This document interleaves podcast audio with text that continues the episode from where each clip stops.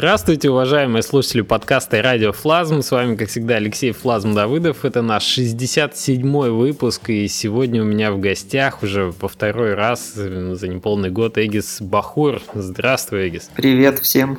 С Эгисом мы делаем игру Scrap Garden. Если вы его не узнали, в 38-м выпуске подкаста мы как раз уже обсуждали состояние после Game Jam Kanobu, состояние на момент выкладывания первой демо-версии, и это состоялось уже летом 2015 года. Времени много прошло, сейчас весна, на текущий момент проект у нас находится в Greenlight, об этом мы обо всем тоже поговорим. То есть есть много новостей, которыми хотим поделиться. Но начнем, наверное, с того, как с 2015 года, насколько больше контента, какого контента появилось в игре, вообще чем мы занимались все это время. Эгис, расскажи, сколько у нас сейчас всего в игре, сколько у нас разных локаций, боссы, мини-игры, вот это все. Ну, контент увеличилось в раза 5, наверное, так точно. В принципе, довольно системно у нас все получилось. В каждой локации своя мини-игра, своя атмосфера, свой босс, то есть, в принципе, все понятно, как это есть, структура какая-то, то есть это не просто и уровни идут. Мы, когда начинали планировать, наверное, количество вот этих локаций, нам хотелось сделать их достаточно разнообразными, чтобы были не просто одинаковые, похожие там городские какие-то пейзажи, несмотря на то, что робокалипсис, конечно, в городе смотрится наиболее представительно, да, это жизнь остановившихся роботов после некого катаклизма, когда все стоят, и ты видишь эти застывшие сценки из жизни, но мы добавили в первую очередь такую пустынную, у нас они провинции, эти локации называются в игре. Потом у нас есть провинция с более такими островными локациями, с аборигенами, джунгли напоминают чем-то. Есть зимняя провинция, есть провинция такая болотная, загадочная, больше хоррор такая атмосфера, где присутствует. Ну и финальная уже гора, вулкан, лава и вот это вот все, все как мы любим в лучших традициях, в лучших представителях жанра. Да, и у нас каждый это есть мини-босс. Ну как мини-босс? Босс, по большому счету. Это связанные, в общем-то, истории. Чтобы спойлерить, мы не будем спойлерить, да, откуда взялись боссы, но на самом деле есть предпосылки для этого, и есть мини-игры определенные. Вот мини-игры, мне кажется, мы не планировали сразу. Мини-игры такие появились немножко спонтанно в ходе разработки. Ты, Эгис, хотел сделать какие-то отсылки на какие-то другие игры в плане вот этих мини-игр на тележках и мини-игр спускания со склона в снежной локации. Ну да, отсылки в принципе были. И отсылки были не только в мини-играх, а их можно найти, в принципе, просто на уровнях. Я постоянно в свободное время переигрываю все вот эти старые игры, платформеры, либо те, которые я не могу переиграть, я просто летсплей там бывает смотрю или что-то, какие-то видео, то, в принципе, нахожу там какие-то моменты, на которые хочется прям сделать отсылки, которые мне понравились. Для вдохновения такой источник. Кстати, я понял по комментариям, что игроки на Greenlight, как минимум, очень-очень вспомнили вот этот, знаешь, хорошее ощущение, да, вот этих платформеров от Rare и других классических 3D-платформеров. И, в общем, чувствуется этот дух в игре. Не зря мы этим занимались. Ну да, хоть игра выглядит она, то есть она не клон, она довольно оригинально выглядит, но все равно в ней чувствуются вот эти все моменты. То есть они узнаются игроками. Угу. В общем, с летних пор у нас появилось довольно много дополнительных еще мини-игр всяких, которых мы не планировали. В первую очередь там режимы, что довольно легко делается, если у вас, кстати, трехмерный платформер, режимы с фиксированной камерой.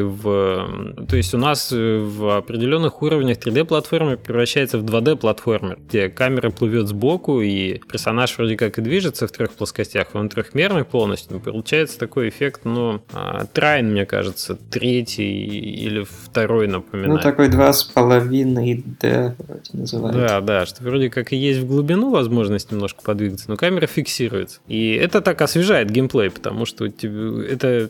Это даже не только освежает, но это как бы, ну, дает удобство кое-какое, потому что у нас очень много уровней, где как бы действие происходит внутри там какого-то здания или лаборатории или еще где-то, где особо там даже негде развернуться камере. То есть в первую очередь это было оправдано еще и с точки зрения разработки. Это даже не то, что геймдизайнерское решение порой, это решение, чтобы просто камеру уместить в помещение. Ну, я вот до этого пробовал сделать полную 3D-камеру, то есть это прям очень неудобно. Она, ну, там, по сути, крутится только вокруг персонажей, там ничего не понятно. Mm-hmm. У нас есть одна индор-локация, мне кажется, это пещера на второй провинции, где камера свободная, где ты так же бегаешь, как и в открытых пространствах. Ну да, там довольно... по площади, довольно большая такая локация, то есть у нее не низкий потолок, там не должно. Там есть где крутиться камере. Во всех остальных, то в основном ее решение было то, что просто сбоку ее поставить. Да, действие происходит у нас в несколько раз внутри домов, в частности, там в подвалах, где мы там пытаемся хоррора такого нагнать немножко. Это в демке было уже. И там, оказывается, когда камера оказывается сбоку, это очень интересное ощущение вызывает, потому что ты чувствуешь, что тебя с одной стороны как-то ограничили, зажали, с другой стороны ты видишь, что это новый какой-то режим геймплейный, это свежо и новый экспириенс дает игровой. Слушай, расскажи про... По контенту мы поняли в целом, да, что у нас сейчас уже игра из себя представляет. Сколько часов игровых мы запланировали на прохождение Scrap Garden? Ну, я точно сказать не могу, но я думаю, часов 5 там, может, точно будет, если человек играет первый раз, то есть. Угу. Там у нас довольно жесткая система перепрохождения, то есть сейчас игра, я бы сказал, не наказывает, но она в этом плане довольно тоже олдскульная, что если ты умираешь, ты начинаешь уровень сначала. И я думаю, это добавит определенное количество... Но это челлендж. Да, безусловно. Это важное решение с точки зрения геймдизайна, но возвращаясь к продолжительности, это увеличивает и продолжительность общего прохождения. Я думаю, 5-6 часов это, наверное, такой средний показатель должен быть точно. Ну и, в принципе, если ты то ты, допустим, умер, и ты перепроходишь, то ты немного можешь... даже немного другим путем попробовать пройти, потому что если нам надо собрать кристаллов,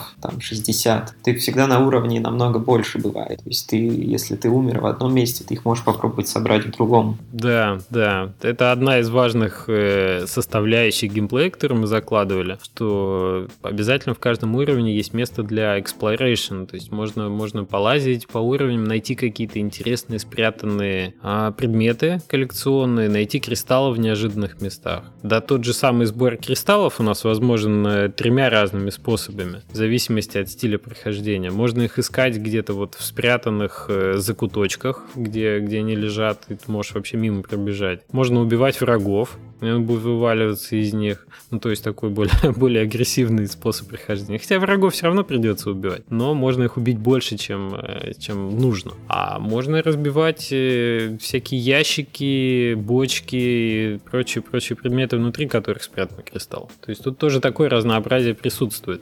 Я замечаю, что вот эта фича разбивания вещей, она просто всем нравится. Просто даже если там человеку хватает кристаллов, он там может идти на другую локацию, он все равно идет, все рушит, все ему хочется покидать, все.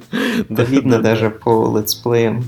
Ну, это часть фана, мне кажется. Это то, что всем нравится. Это интерактивность в игре, что ты можешь идти, взять почти любой предмет. Мы специально же, ты вспомни, сколько мы сделали интерактивного всего после первых летсплеев. Не просто ящики можно теперь хватать, стулья, всякие коробки, бочки, вазы хватать. И тот факт, что ты их можешь кинуть в воду, там они всплывут, что можешь кинуть их в противника, они разобьются, там убьют противника друг в друга, что ты просто просто можешь с ним бегать, как с кубом, другом из Portal, да? Это вот все очень добавляет фана, как ни странно, при прохождении. Окей. Важная составляющая игрового процесса — это управление, безусловно. Тот факт, что мы ориентировались на геймпады, мы много об этом говорили в прошлом подкасте, это, конечно, дань истории 3D-платформеров, что всегда там, начиная с PlayStation, да, первых там, с консолей Nintendo, ты всегда играешь с геймпадом в такие вещи, и это просто значительно удобнее.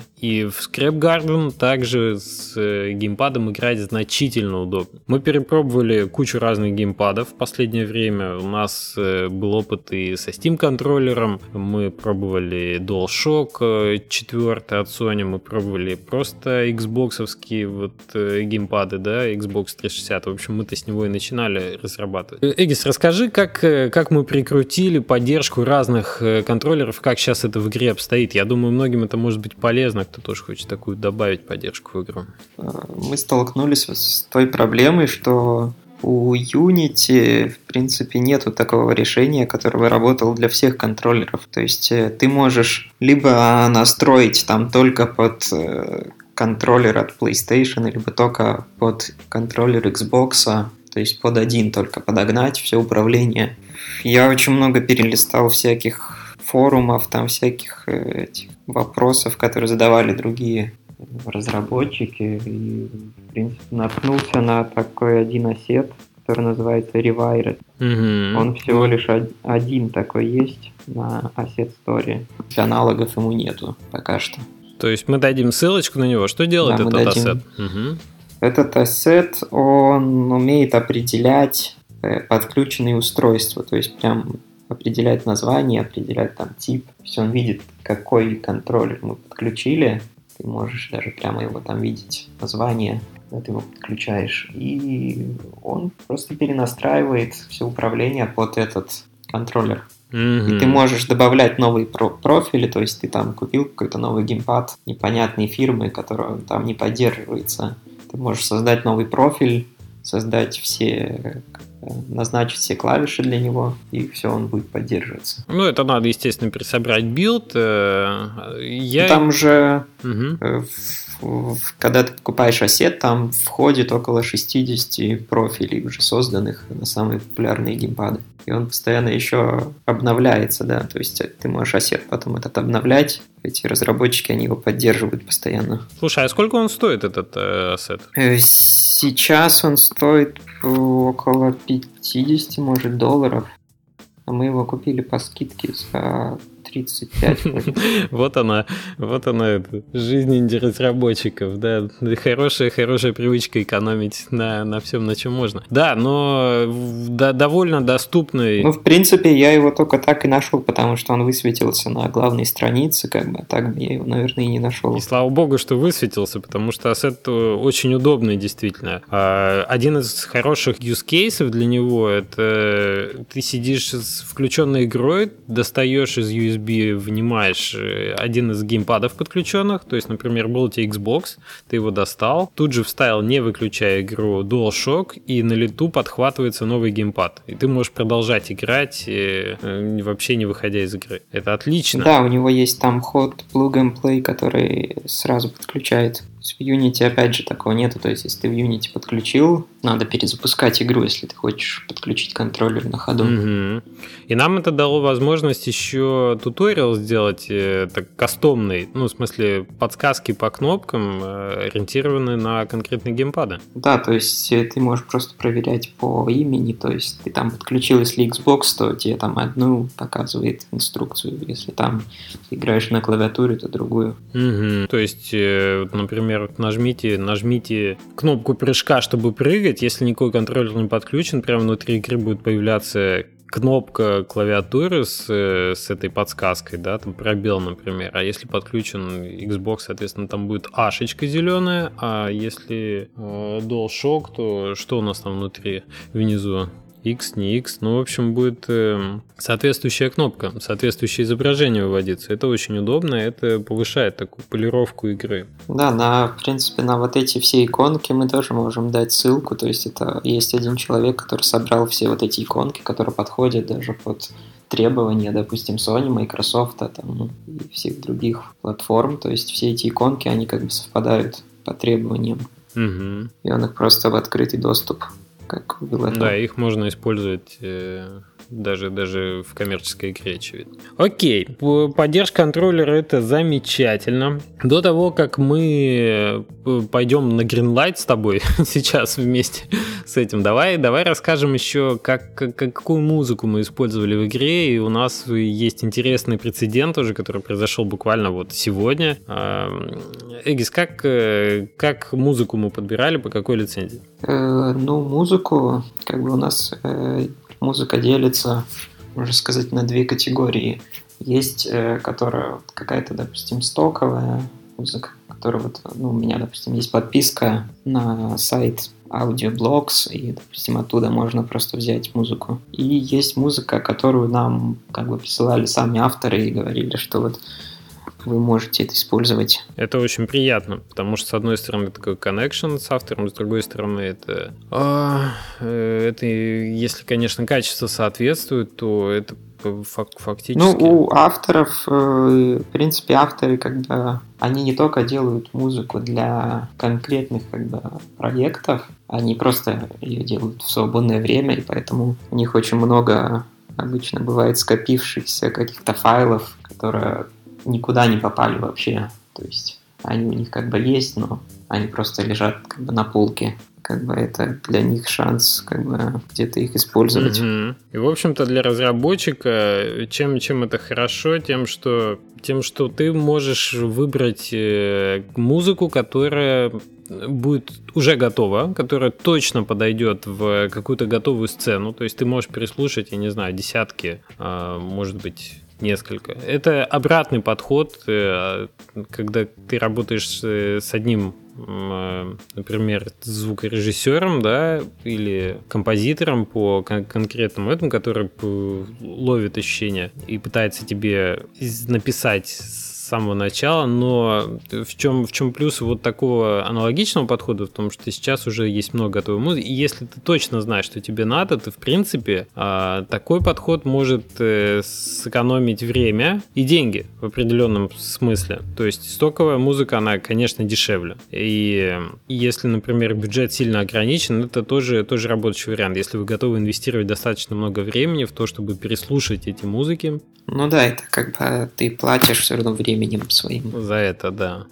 Да, но в нашем случае подход оправдался, потому что мы смогли объединить в рамках игры композиции от трех разных исполнителей, и они были именно вот те композиции, которые действительно подходили в конкретной локации, в конкретные эти. То есть там разные стили удалось совместить, и фактически у нас такой пол. То есть, в принципе, это не когда ты играешь, это не чувствуется, что там это совсем разные. То есть это все равно между собой как-то гармонирует. Да. Но это тоже подход. Интересный случай у нас случился сегодня. Я буквально получил письмо от композитора, композицию которого мы вставляли в самую раннюю демку. Эгис, расскажи вот про то, под какой лицензией она проходила и что мы нарушили, к сожалению, в этом случае. Когда-то, когда я еще игру, ну, то есть она даже не называлась Scrap Garden, я ее делал просто вот, ну,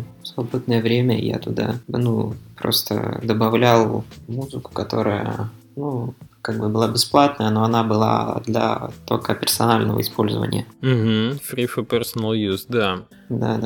И так получилось, что когда мы запостили демку, одна из этих композиций, она осталась в демке, то есть мы ее не заменили на какую-то уже новую, когда мы уже... стали делать Scrap Garden как коммерческий проект. Mm-hmm. Ну и вот YouTube, программа, которая называется Content ID, она тут же ее уловила, и эта программа, она посылает сообщение автору, что его музыка была использована в каком-то летсплее. И, в общем, автор вышел в итоге на Scrap Garden, да, и так получилось, что попросил лицензировать. Мы, конечно, лицензировали эту музыку дополнительно, даром, что мы ее, в принципе, уже выпилили из игры, да, то есть ее уже в игре нет, но, в общем-то, чтобы избежать каких бы то ни было, потому что ситуация обстоит так, что, например, Steam как платформа довольно чувствителен к запросам по авторским правам, и если вдруг, то есть надо понимать, что есть определенные риски, что если вы используете какой-то контент, который вы не имеете права использовать, то игра может быть выкинута со Steam очень быстро, и вы рискуете как бы всей своей работой, если вы должным образом не соблюдаете условия вот этого лицензионного соглашения, открытого или конкретно подписанного с исполнителем. Вот, поэтому эту композицию конкретно мы лицензировали. Как избежать таких инцидентов другим инди-разработчикам? Какой у нас пайплайн проверки, на то, имеем мы право использовать музыку или нет? Вы слушаете «Радио Флазм». Подкаст о независимой разработке игр. По-русски. Ну, самый быстрый способ проверить — это просто записать на телефон программку, которая называется Shazam. То есть она предназначена для идентификации музыки. То есть ты ее можешь просто включить, и она через микрофон слышит, что у тебя там играет в игре, и она тут же может определить тебе, какая лицензия, там, Creative Commons, там, 3 или там 4, или вообще нету такой лицензии на эту музыку. То есть это самый быстрый способ проверить. Mm-hmm. Второй способ — это просто записать видео из игры и закинуть его на YouTube и включить монетизацию. То есть, когда ты включаешь монетизацию ролика, то есть показ рекламы, он перепроверяет твое видео, если в нем какие-то нарушения, если нету, тогда он тебе включает монетизацию на нем. То есть просто видео, даже можно без изображения, которое содержит вот эту музыку, будет автоматически проверено для вас, за вас роботом Гугла, да. Ютуба, и если там есть какие-то нарушения, если вы сомневаетесь, имеете ли вы право или нет, то в принципе YouTube вам в этом может помочь. Она прям очень точно определяет, пока что из всех сервисов YouTube самый точный был. Угу, угу. Но лучший совет, конечно, использовать... Ну, то есть, если вы работаете с композитором, который точно для вас что-то пишет, то, в принципе, вы снимаете себе эту головную боль точно. Если вы идете таким путем, то... И если вы даже договорились с композитором, допустим, что он вам разрешил использовать музыку, то когда YouTube вам говорит, что как бы вы использовали лицензированный контент, ты можешь прикрепить PDF-файл от автора, то есть его разрешение, что он тебе разрешил использовать. Угу. Вот такие разрешения надо иметь на руках. Да, вот эти PDF-ки, их можно прикреплять. Угу, угу. Слушай, а что происходит, когда летсплеер, например, снимает видео о твоей игре, и там встречается такая музыка? Когда летсплеер... летсплееру высвечивается сообщение, что у вас как бы используется музыка, которая там по такой-то лицензии, и у летсплеера есть выбор. Либо нажать удалить композицию, то есть из видео просто вырежется аудиотрек, то есть его видео, по сути, будет без звука. Угу. Либо тогда все деньги от рекламы, которая монетизируется вот это видео, она будет идти автору музыки. Угу. Угу. То есть, по сути, деньги, которые заработал летсплеер, они перейдут все правообладателю трека. Угу. Вот это тоже один из минусов использования как бы стоковой музыки, что те летсплеи, которые будут сниматься по игре, они вот могут потенциально наткнуться на такие нюансы. Но если есть PDF, если ты об этом как бы предупрежден и вооружен, то, в принципе, то есть цивилизованное решение таких ситуаций существует. Надо просто об этом знать. Вот, мы с вами этим поделились. Окей. Что, перейдем к Greenlight'у тогда. На Greenlight игра выложена у нас была «Когда и почему». Мы следили за тем, как проходили. То есть мы знали, что, в принципе, мы заканчиваем игру где-то в апреле, в начале апреля, и что мы должны уже отслеживать те отсечки, которые Greenlight делает. Я уже много раз повторял, да, что на текущий момент, если игра достаточно качественная, ну, скорее всего, не будет проблемы Greenlight для игры пройти. У нас бы стояла другая задача, как ни странно. У нас стояла задача Greenlight быстро не пройти. То есть побыть на Greenlight'е как можно больше для того, чтобы собрать вот этот нативный трафик от Greenlight, от комьюнити, и чтобы как можно больше игроков об игре узнали, на нее подписались и каким-то образом подняли вот этот awareness, вот этот базз вокруг игры. Мы смотрели, ну, просто следили за теми проектами, которые были на Greenlight'е, и благодаря отчасти проекту Александра Протасеня, привет, Саша, которая вышла 12-го, по-моему, была марта, зарелижена на Greenlight'е. Может, мы тебя как-нибудь попозже пригласим, ребят, тоже в подкасте рассказать про их проект The Tribe. Вот, мы собственно, узнали, что 12 числа произошла отсечка вот этих проектов на Greenlight'е, что следующее будет потенциально, если мы берем цикл раз в месяц, где-то в начале апреля. И, собственно, и все, что нам оставалось, это довольно быстро подготовить все материалы, потому что у нас уже было много, почти все было уже готово, и выйти на Greenlight как можно раньше после этой даты. Мы вышли какого числа? Мы вышли... Какого? Сейчас. Мне кажется, где-то в 20-х. 21 числа, да. Это было воскресенье. Greenlight не ограничен, в принципе, выходными, то есть можно было выйти в любой день недели, в воскресенье. И у нас первый день был довольно успешный в плане трафика, потому что в воскресенье, ну, там, как правило, больше игроков. Это было 10 утра по тихоокеанскому времени, мне кажется, то есть очень много американской публики сразу пришло в первый день. То есть на текущий момент, сегодня суббота, прошла уже почти неделя, у нас... На текущий момент в Greenlight'е у нас уже 1393 как бы за голоса, и мы занимаем 43 место в ранге, как бы в топ-100 проектов, да? Было бы интересно сравнить, как изменился Greenlight за 2 года, потому что Train Valley проходил Greenlight в 2014 году, Scrap Garden проходит в 2016, и как вообще изменилась статистика. Значит, первое наблюдение, которое мы сделали, наверное, после того, что трафика, конечно, стало меньше нативного, то есть Greenlight подутих. Ну, по сути, нет такого, что ты закинул, и все, там пошло-поехало. Там постоянно нужно каким-то маркетингом заниматься. Не, ну, все равно, то есть Google Analytics показывает, что... Ну, трафик, да, был, но он уже не в таком количестве. Да, его нет настолько много от площадки, чтобы он был несопоставим, может быть, с другими каналами, которые вы можете привлечь. Ну и вообще, мне кажется, стало значительно меньше шумихи в этом смысле, потому что когда мы проходили с паровозами Greenlight, очень много было предложений, там, специальных сервисов, которые помогали этот Greenlight пройти, которые тебя пугали тем, что пройти его непросто, какие-то распродажи, даже бандлу предлагали, вот это вот все, поучаствовать. А сейчас, ну, буквально, по-моему, пара предложений нам поступило от подобного рода. И, конечно, мы их проигнорировали, потому что, ну, уже ни для кого не секрет, что, в принципе, Greenlight для хорошей игры, он будет пройден рано или поздно. Сейчас даже отличные истории были, по-моему, ты мне, Эгис, рассказывал недавно, что какие-то игры 2012 года вот уже... Да, это была статья на Катаку вроде, что там как-то человек получил письмо, что он прошел Greenlight, хотя он уже давно игру забросил, там, 3 года назад. Ну вот, а Greenlight его догнал, в конце концов.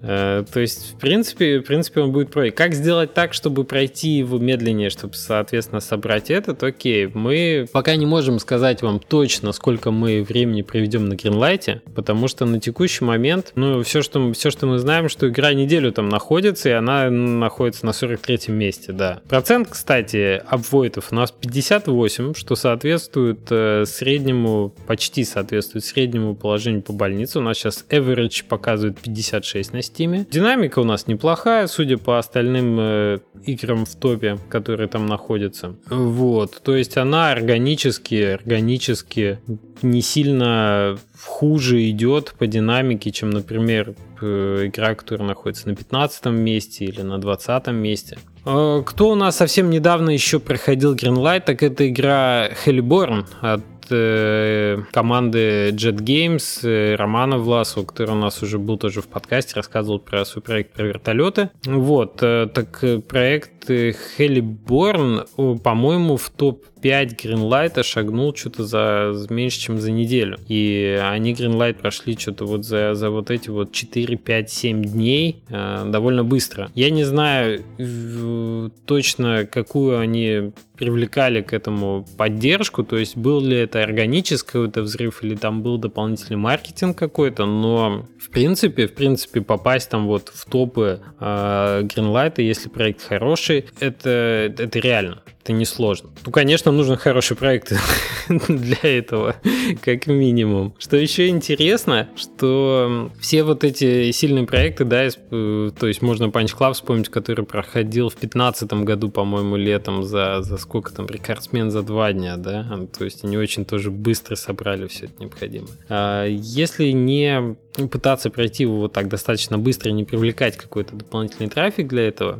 то будет очень интересно узнать, действительно доживем мы до следующей отсечки, где сразу несколько проектов пройдут Greenlight, чтобы не было вот этого индивидуального решения для игры от площадки, или нет. И вообще, какая периодичность на текущий момент. Это такой небольшой эксперимент, который мы ставим вместе с... У нас как бы причина не только даже собрать больше трафика, а чтобы он еще и не утерялся, то есть чтобы как можно скорее можно было после прохождения Greenlight сразу выйти в релиз, чтобы не было там потом еще месяца как бы перерыва между Greenlight и релизом. Ну да, в нашем случае мы рассчитали так все, что когда мы находимся на Greenlight, у нас еще есть в запасе вот эти 2 недели на то, чтобы закончить какие-то нюансы последние. То есть мы сейчас активно заканчиваем локализацию, у нас еще есть моменты по самой игре, по полировке, да, нам еще надо будет вставить несколько языков, нам еще надо доделать там несколько кат-сцен, потом пройти игру несколько раз, выявить какие-то совсем жесткие баги, вот этим тестированием заняться. И, конечно, нам важно, чтобы у нас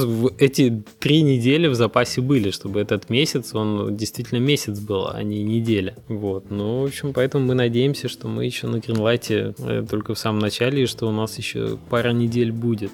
Какие еще наблюдения есть, в отличие от 2014 года? Я вот не знаю, как это было ли там с паровозами или нет, но у нас почему-то очень много было негативных отзывов в самом начале, когда мы игру только-только выложили. Как ты, Эгис, считаешь? Угу. Причем даже за первые, наверное, полчаса даже. То есть это не то, что там на следующий день. Вот буквально сразу, как мы только залили, я где-то через полчаса зашел на сайт, и там, наверное, 90% было одни негативные. А потом только началось это все выравниваться. Это очень странно, потому что негативных отзывов в комментариях, которые писали, что мне игра не нравится, я ставлю ей нет, потому что я не хочу ее видеть на Стиме, потому что их не было вообще. Такой комментарий, наверное, один сейчас есть. Да, сейчас. И все остальные там позитивные. То есть вообще возникает мысль, что это были чуть ли не боты какие-то, что ли, которые завелись на Greenlight за это время, может быть, написанные другими авторами проектов, которые считают, что так им удастся быстрее пройти Greenlight самим. Но это очень странно, потому что вроде же голоса нет, они они не считаются. Или, может быть, какие-то игроки, которые считают себя санитарами платформы, или просто они не любят вот эту Greenlight-инициативу, они...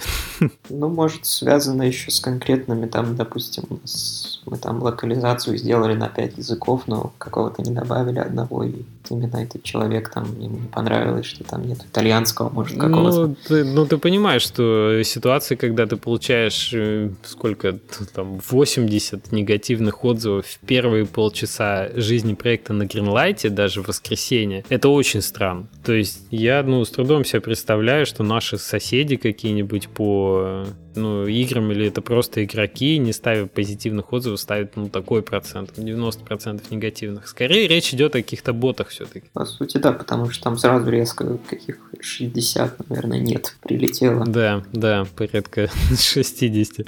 Ну, в общем, это вот интересные реалии Greenlight'а в 2016 году. Если вы с этим тоже столкнетесь, не удивляйтесь. В общем-то, это не мешает прохождению, то есть это никоим образом негативные отзывы не учитываются. Учитывается только динамика набора положительных, их количество. Но вот такое явление есть, как негативные боты Greenlight'а. По комментариям... ну что еще можно сказать? Можно еще сказать, что Greenlight является хорошей тренировкой того, как вы будете подходить к оформлению страницы самой, да? Мы когда оформляли нашу страничку Greenlight, мы, в общем-то, не забили на то, что можно вставить картинки, изображения в описание, да, что можно вставить сразу ссылку на демку, которая размещена там у нас на itch, на GameJolt. То есть, в принципе, все использования вот демо-версии параллельно с Greenlight компанией, это очень хорошая идея, она сразу дает возможность игрокам, увидевшим игру, пойти поиграть и понять, что это за игра конкретно, что она уже готова почти, что релиз состоится скоро. И таким образом это не просто игроки, которые проапвойтили ее, но это будущие ваши покупатели вашей игры, будущие ваши кастомеры, это тоже очень важно. По комментариям, которые игроки оставляют, как ты, Эгис, прокомментируешь ситуацию? Ну, по комментариям там в основном были на английском, либо на русском, и большая часть, 90%, наверное, потому что каких-то иностранных прям комментариев таких я не очень замечал, чтобы там на китайском или еще на каком-то были. Ну, в основном, англоязычная аудитория, она в основном пишет то, что в игре есть там отсылки, что игра там похожа на классический платформер, а русская аудитория, она больше радуется локализации, наверное. Они все пишут: ура, там русский язык есть, голосую, все. Ну и, в общем-то, интересно, что статистика, которую показывает Google Analytics, то есть это аналитика по странам, говорит, что, в общем-то, трафика из Соединенных Штатов у нас пока что больше всего, но не сильно больше, чем из России. То есть, примерно там соотношение, там 68% United States и 53% России. То есть, получается, что они соизмеримы. Очень удивило и приятно удивило, что из Литвы к нам пришло 17%, почти 18% трафика. Это, в общем-то, сказывается, да, локальная поддержка друзей, знакомых и там других разработчиков, да, вот это то, что может сделать анонс на Фейсбуке каком-нибудь для вашей игры и в Твиттере. Ну и там дальше у нас уже тянется по убывающей. Да, уже тянется там Германия, естественно, UK, и там дальше у нас идет Польша, как ни странно. Вот. То есть в целом распределение трафика, оно как бы соответствует примерно тому, что вы, наверное, увидите на странице Steam. Но если, безусловно, вы не будете никаких дополнительных привлекать маркетинговых активностей. То есть это вот так, как выглядит трафик в срезе на Greenlight'е, плюс вот локальная поддержка, там, скажем, за счет литовского трафика, литовских разработчиков. Но я еще замечаю, что помогают вот эти вот коллекции, в которых нас добавляют, потому что когда появляется в новой коллекции игра, то голосов за их немного возрастает количество. Угу. Да, то есть коллекции как инструмент уже работает. Ну и помимо демки, помимо этого, наверное, еще перевод бы неплохо был бы. Я думаю, мы добавим еще перевод описания не только на английском, но и на русском, когда у нас будет время на это. И это тоже может хорошо сказаться, если люди будут на своем языке видеть описание игры, это делает ее ближе, это делает ее понятнее и, в общем-то, помогает тоже принять положительные решения на Greenlight. Ну, в общем, какие у нас дальнейшие планы? С Greenlight'ом более-менее все понятно. Если мы... Я ничего не забыл упомянуть? Ну, вроде как. Ну, да. Все обсудили. Ну, да. Когда мы, Эгис, собираемся выходить в полный релиз? Ну, я думаю, у нас будет недели 2, это максимум. после Greenlight. Да, чтобы не было слишком большой задержки после того, как игра проходит Greenlight, до того, как игра оказывается на Steam, чтобы именно сконвертировать вот это внимание в продажи. Но, то есть, несмотря на вот эту относительную штуку, относительность прохождения, то все равно ее можно как-то спрогнозировать на несколько недель, я думаю. И для нас релиз Scrap Garden будет, очевидно, в апреле в любом случае. Но, скорее всего, где-то в середине апреля, может, ближе к концу апреля. Как-то так. Ну да, сейчас очень еще трудно говорить о конкретной дате. У нас оказалось добавление локализаций дополнительных.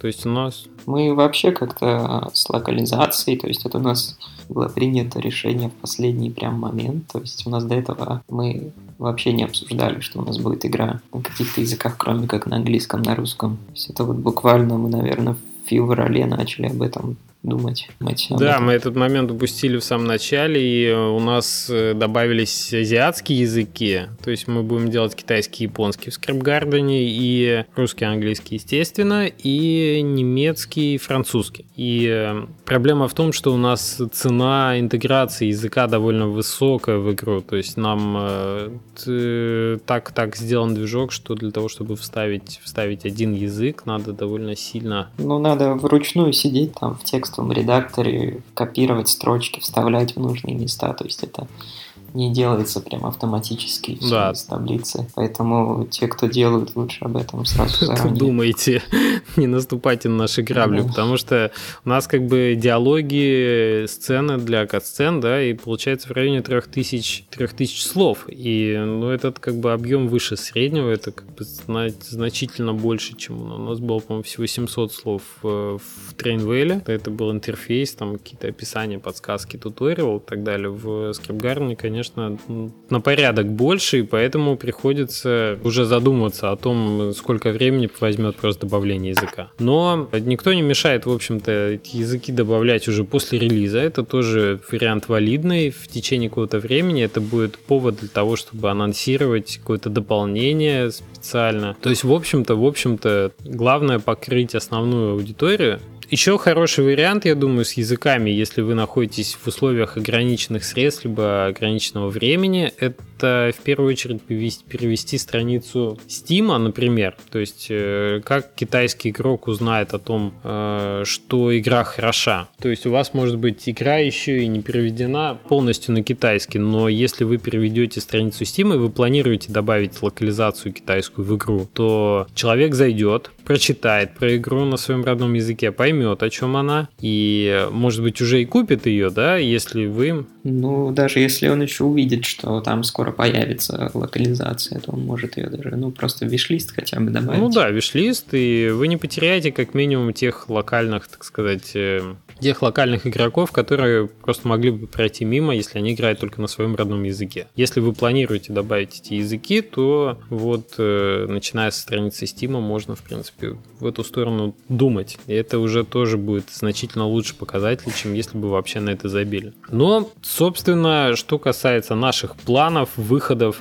про планы мы еще можем упомянуть эти моменты, что мы собираемся быть на Game Devs, по-моему, так называется. Game Dev Days, да, в Таллине. Это будет в начале апреля, по-моему, начиная с 8-9 апреля. Вот, там будем показывать шоу-кейсы Scrap Garden. Будем мы в Москве на Девгаме в мае. Вот, собственно, теперь и все пока ближайшие планы, мне кажется, на текущий момент. Так что, если вы еще не заходили к нам в страницу Greenlight, зайдите, можете нам поставить апвойд, можете подождать пару недель, чтобы мы не вылезли слишком сильно на радары Valve и не слишком быстро эту игру прошли. То есть, в общем-то, мы бы, наверное, предпочли больше посмотреть на эксперимент вот этой вирального набора, да, этих апвойтов. такого, который, в общем, позволяет сама платформа увидеть. То есть мы не спешим никуда, пожалуйста. Не надо сильно провоцировать этот процесс, форсировать. Вот. Ну и если вам интересно, игра вы еще не видели, то вы, конечно, можете скачать демку, поиграть. Будет здорово почитать какие-то ваши комментарии, наблюдения. И, может быть, мы еще успеем что-то поправить или править до релиза. А так, конечно, после того, как игра будет готова, после того, как состоится релиз, я думаю, к ней еще вернемся обязательно. Расскажем про то, какие у нас успехи были. Ну, и, собственно, начиная с этой с текущей минуты, и про Greenlight поговорим, и про Steam, и про все остальное. У нас там еще консоли впереди. Ну что, Эгис, спасибо большое, что пришел сегодня в подкаст, что помог рассказать про Scrap Garden. И много, мне кажется, мы вынесли каких-то практических таких моментов для слушателей, которые можно уже вот использовать. Ну, это спасибо тебе, что позвал. Можем как-то поделиться своим опытом, чтобы другие не делали там каких-то таких же ошибок. Да, надеюсь, это будет полезно. Надеюсь, это поможет кому-то еще, кроме нас. Ну что, будем прощаться тогда. Услышимся в следующий раз, может быть, через полгодика. Давай, пока-пока. Всем пока.